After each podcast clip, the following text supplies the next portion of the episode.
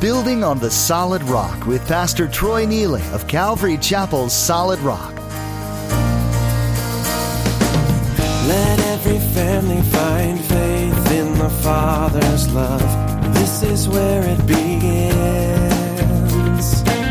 This is our cry, this is our song. Jesus, the way we find our life in Him.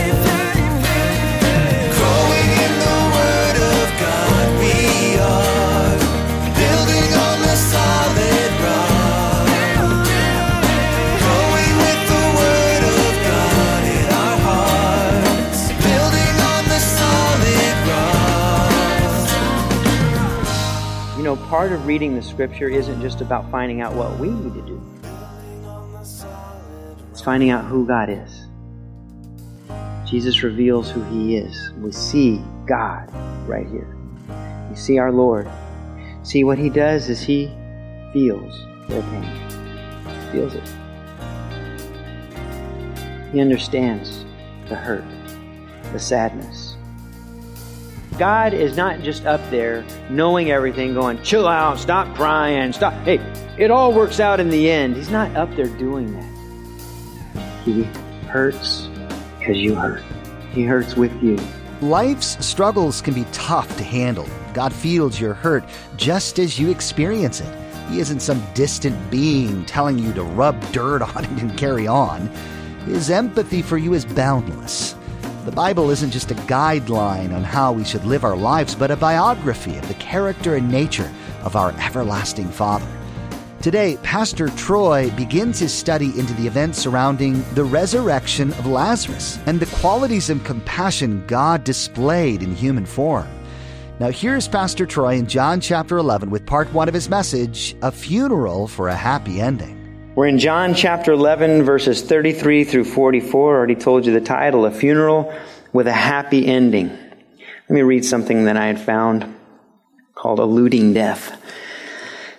It says, uh, A man was walking by his home in his own neighborhood when one day he passed death.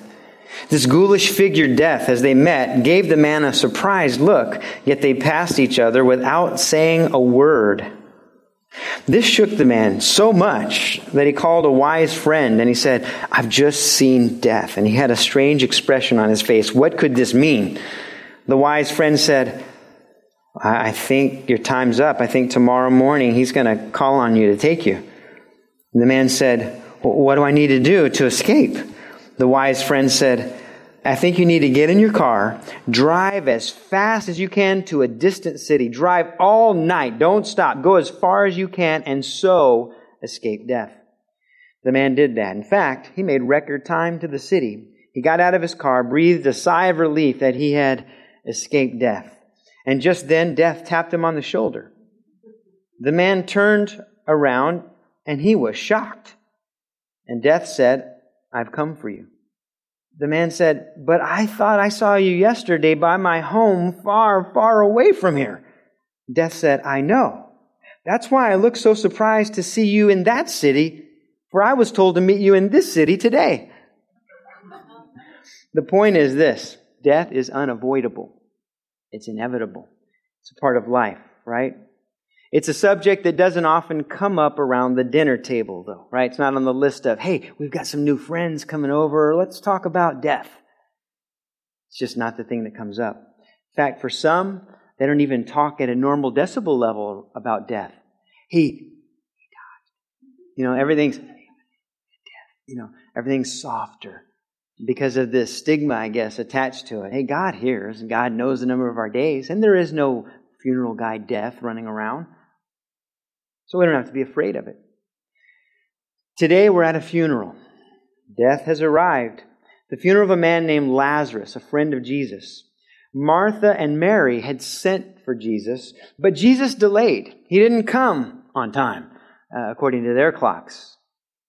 Remember that intense discipleship program that's going on? So Jesus delays with his disciples. Well, he arrives, and Mary and Martha both come at him separately, but they both say the same thing. If you would have been here, he wouldn't have died, would have lived. So Mary fell at his feet. She's weeping And that's where we pick up now. 400 years, listen, 400 years before Christ, a man named Socrates, famous philosopher. Lots of people listened to him. In fact, lots of people seem to quote him today. Well, he had friends gather around his deathbed, and a question among many questions, but a question that was pressing upon their hearts as they're about to lose this great philosopher was this Will we live again? And Socrates, in all of his wisdom, gave this answer I hope so. I hope so. That's not all that good. That's not all that reassuring. It's not like the answer Jesus gave to Martha, if you remember back in verse 25, where he said, I am the resurrection and the life. You believe in me, you don't die. You'll live. In fact, he had told Martha, Lazarus is going to live again. That's what I want to hear. I want confidence, and I want to hear it from not a lunatic, I want to hear it from someone who can do this. That's exactly what Jesus is going to show them he can do today. He gives proof to back that claim as we look at a funeral with a happy ending. Look at verse 33. Therefore, when Jesus saw her weeping, and the Jews who came with her weeping, he groaned in the spirit and was troubled, and he said, Where have you laid him? They said to him, Lord, come and see. Verse 35. Jesus wept. Then the Jews said, See how he loved. The first thing we want to consider before we get to our happy ending is that sad part. Jesus reveals his emotions. Get that? Jesus reveals his emotions. When it says that Jesus wept, it's not the same word used for Martha and Mary and the others who wept. Don't get the image that Jesus has now fallen into their state. Like they're, oh. See, the word used to describe their weeping is kaleo, which means to wail and sob. But the word used to describe Jesus weeping is dakruo, which is a word that means you've done this before, right? Where you're standing there and the emotion of a situation takes you and you can't hold back the tears. You're not sobbing, you're not, you're not doing all of that, but tears are coming down. You've been there, right? Eyes can only hold so much before they release. That's the kind of weeping that Jesus is doing. He's standing there, he looks at the situation, probably the lump in the throat, and just can't hold back the tears. So the question, though, is why is he weeping? I mean, he knows that in just a few minutes, Lazarus is going to come out in kind of a comical scene. Have you ever known you're about to do something funny or someone's about to sit on the whoopee cushion, you know, or, or something, and you're like, you know, you would think that Jesus, who is all knowing, knowing that, you know, Lazarus is going to be, you know, coming out, that he would go, why is he weeping? I'll tell you, because it reveals something about him. It reveals something to us about our Lord. You know, part of reading the scripture isn't just about finding out what we need to do. It's finding out who God is. Jesus reveals who he is. We see God right here. We see our Lord. See, what he does is he feels their pain. Feels it. He understands the hurt, the sadness. God is not just up there knowing everything, going, chill out, stop crying, stop. Hey, it all works out in the end. He's not up there doing that. He hurts because you hurt. He hurts with you. Look at what the people get from this in verse 36. See how he loved him. They see his emotion, they see his passion, they see his heart. The one who could have prevented this is now revealing the depth of his love in this. Could have prevented it. But he allowed it, and in this, the people are going to see his love. Now, I want to offer to you a theory that I have about a question that many have.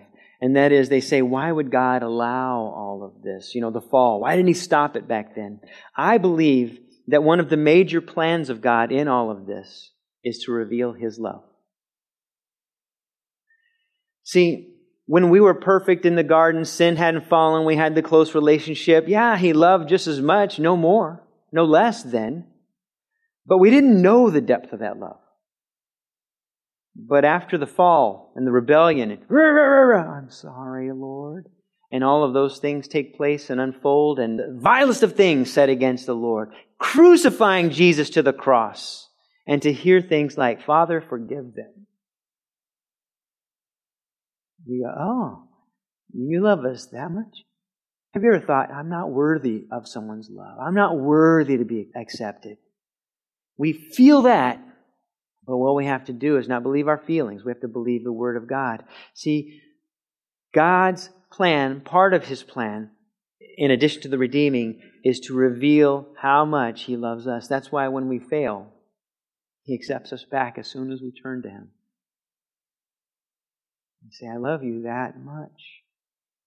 Now, His desire is that we don't stumble, not because He's not forgiving, but because He knows the further pain that's going to happen in our life as a result of making those decisions and doing those things. He does not want us. See, that's the plan of God.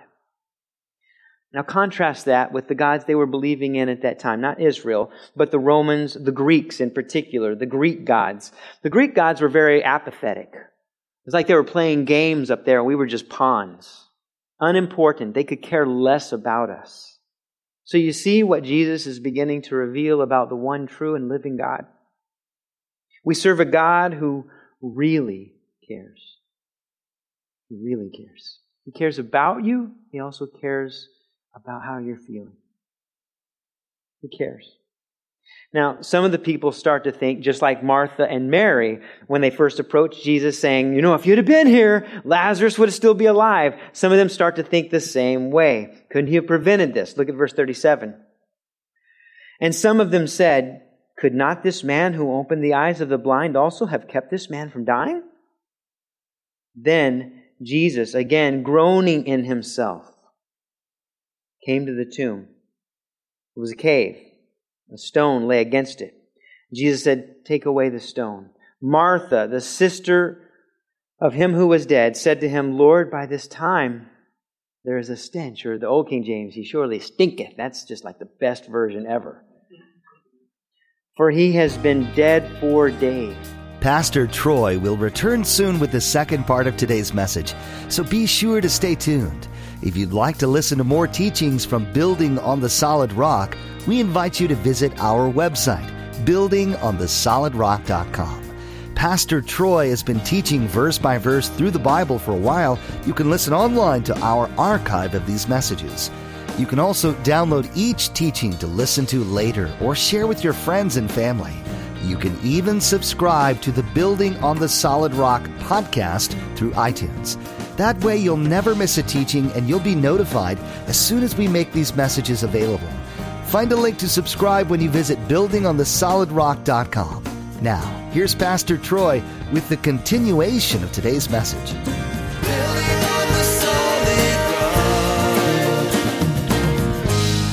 So, we've got Jesus reveals his emotions. Now let's look at the people who are resigned emotionally. They've resigned themselves to this fate, this death. The people default to the same philosophy that many do in a time of loss, and that is, how could a God of love allow this? How could a God who loves allow this? If he loves him, man, look how he loves him. Well, if he loves him, couldn't he have prevented this? Doesn't he have that power? Parents, you guys understand this, I think. You know what it's like to love a child enough to guide them. And in some of the guiding process, during those formative years, those young years, you don't intercept their every decision so that they don't go through a consequence. There are times where you go, we need to I've told them, I've told them, and now I've got to let this happen. I told you, I have told you. And then they do it and they experience the consequences. Or, or another is you lay out the rules. If you do this, then I'm going to take away this privilege, or we're not going to go to this place. And they do it, And then later on they beg, oh please, I'm sorry, I beg. But you go through, if you love them, you have them go through the consequence. You can't 100% of the time not let them go through the consequences. So you allow them to experience that which should come upon them, the consequences of their decisions. See, if you don't let them experience the consequences of their choices and you micromanage them so that they never make any mistakes, thus avoiding consequences, you actually keep them from growing. You actually keep them from growing you keep them from growing in their decision making, and you keep them from being able to cope with challenges that life brings them. They're not able to. They don't know how to handle the adversity, the consequences, know how to make the right decision, how to get back up on their feet again and go, I will make it. I'll survive. I remember seven years ago when I didn't get to go to the place, I survived. They don't learn those things. They need to experience them and learn them. Consequences are good, and so the Lord lets the consequences of sin in this world play out. How many of you love sin? Now, I don't mean like, yeah, there's some sins I love. I don't mean that. Not the attractiveness of sin. But when we think about a child getting molested, or we think about certain harsh crimes against people, how many then go, man, I hate sin? That's what we're supposed to get from this. We're supposed to learn because, see, this isn't going to happen again. There's not going to be another fall. There's not going to be another rebellion. This is it. All lessons learned through this. And so there are some harsh consequences in this world because of sin. When the consequences come and you don't rescue them or you don't let them go, you know what you'll hear sometimes? You don't love me. That's like the final card, right? Right? You don't love me. And oh, for some, it's too hard to take. okay, I can't take that. Look, you know you love them. That's not what this is about. Is it true when you don't let them go because you said, if you do this, we're not going to do this, and you bring about the consequences? Is it true you don't love them because you follow through with the consequences? No. In fact, there's nothing more loving you can do. Now, there's times for grace, but it shouldn't be your norm. In fact, to be honest with you, it hurts all the more knowing, knowing that you could take away the consequence in that scenario, and yet you hold fast. It hurts because they're saying, You don't love me, and you're going, No, I could give in, but I am thinking about your future. I am thinking about what's best for you. You've got to learn, and it is hard. It's not the easiest thing you'll do. But you know what? What your children think of you at five years old and 10 years old and 15 years old for a few minutes or even a day is not near as important as what they're going to think of you when you've prepared them for life. And at 20, 30, 40, when key decisions are being made, they go, Thank you. Thank you, mom and dad, for disciplining me. You know, I've never, ever, almost never heard anyone say my parents were too strict, except for in those cases where it's just like, goodness, like Hitler, you know, Hitler and a whip. But other than that, most of the time, almost every occasion is, my parents didn't discipline me. I wish my parents would have disciplined me. I wish my parents would have enforced things in the home. That's the case more than any. So I'm so undisciplined now because they didn't enforce things then. So so they're thinking this could have been avoided. If he had intervened, this could have been avoided. Now, in verse 38, we see Jesus groaned in himself. Jesus groaned in himself, and he said, Roll away the stone. The word groaned here is not in extension or in relation to his weeping, like he's weeping and, oh, that's not this. The word is, let me see if I can get this one. Big one. Embrama omahi. One word, but I need to break it up in like four syllables. Embrama omahi. Here's what it means it's a groan of indignation or frustration. Have you ever groaned like that? Ah, how many times am I gonna, you know, that kind of groan? It's like that. So there's a frustration in the Lord who is sad, he's broken, he's hurting for them, and then he's, ah, roll away the stone. That's what's going on. Why? Why so frustrated? I mean, it's not like Lazarus is not going to be brought about, right? He knows all of this. So where are these emotions coming from? What is this feeling that Jesus is feeling? I'm going to tell you what it is. Jesus seems to be frustrated at the consequences of sin. It's like, hmm, this is what it's done. And he's not happy. He's sad because he feels for the people. He's frustrated because this is, not the way it's designed. It's not the way it's supposed to be. And he groans within himself. You've been there too.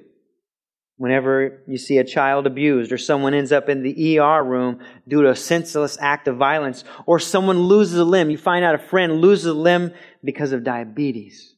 And you go, I hate sin. I hate the corruption in this world. I can't wait till heaven. That's where Jesus is at. Well, here Jesus is looking at this whole funeral situation, the tears, the deep grief. And it's like it's not supposed to be like this. It's not, guys. Sin brought death. Sin has caused this. And this is why Jesus emphasizes so often pay attention. I have come that you may have life. Because death is everywhere. Death is overtaking. Death is destroying. Every single day, our Lord experiences someone crying out because someone died. Every single day. Every few seconds. Death, death, death. That wasn't supposed to happen at all. But for him, it's every few seconds. Death. That's his perspective. It's supposed to be life. And so Jesus talks about, I came that you may have life. It's been robbed from you. You see, we all hate death, don't we? But we're powerless to do anything about it. Can't do anything about it. As you get older, we start going, well, this is the new normal. These aches, these pains, this is the new normal.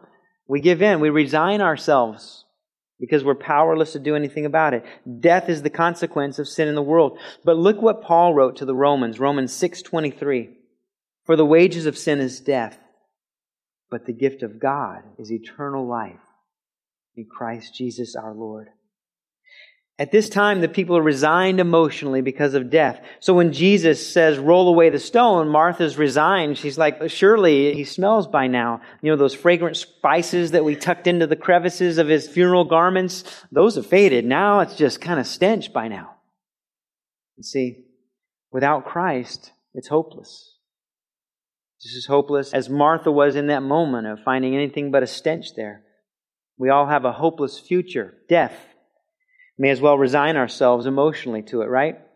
But in Christ, everything changes. In Christ, death has lost its sting. Now, I make it a point to say in Christ and to make that distinction because I don't know if you're aware of this, but some think that all you have to do to go to heaven is die. You die, you go to heaven. Or others think that if you live a good moral life, You'll go to heaven. Not true. The truth is that Jesus alone is the way, the truth, and the life. There are no amount of good works that a person can do to earn their spot in heaven because the wages of sin is death. Everyone is under that condemnation. Everyone. And to prove it, we all have that in our future. Should God tarry and not call us soon. Pastor Troy has been teaching through the Gospel of John here on Building on the Solid Rock. Different than the other Gospel books, John introduced his book by going further back than when Jesus was born as a baby. He delved into the very nature of God and solidified throughout his writing that Jesus was the Son of God. This backdrop gives you a different insight into Jesus as a man, as he lived here on earth. It's no wonder that the book of John includes so many miracles because it's evidence that only God could do such things. If you're curious to hear more of the teachings from this book, visit our website, buildingonthesolidrock.com. You can listen online or download the messages to share with others. If you've been encouraged by today's message, we'd love to hear from you. Feel free to send us an email through our website, buildingonthesolidrock.com. That's all we have time for today. Join Pastor Troy next time as he continues in the Gospel of John on Building on the Solid Rock. Let the light of Christ shine as we grow in have your way in us.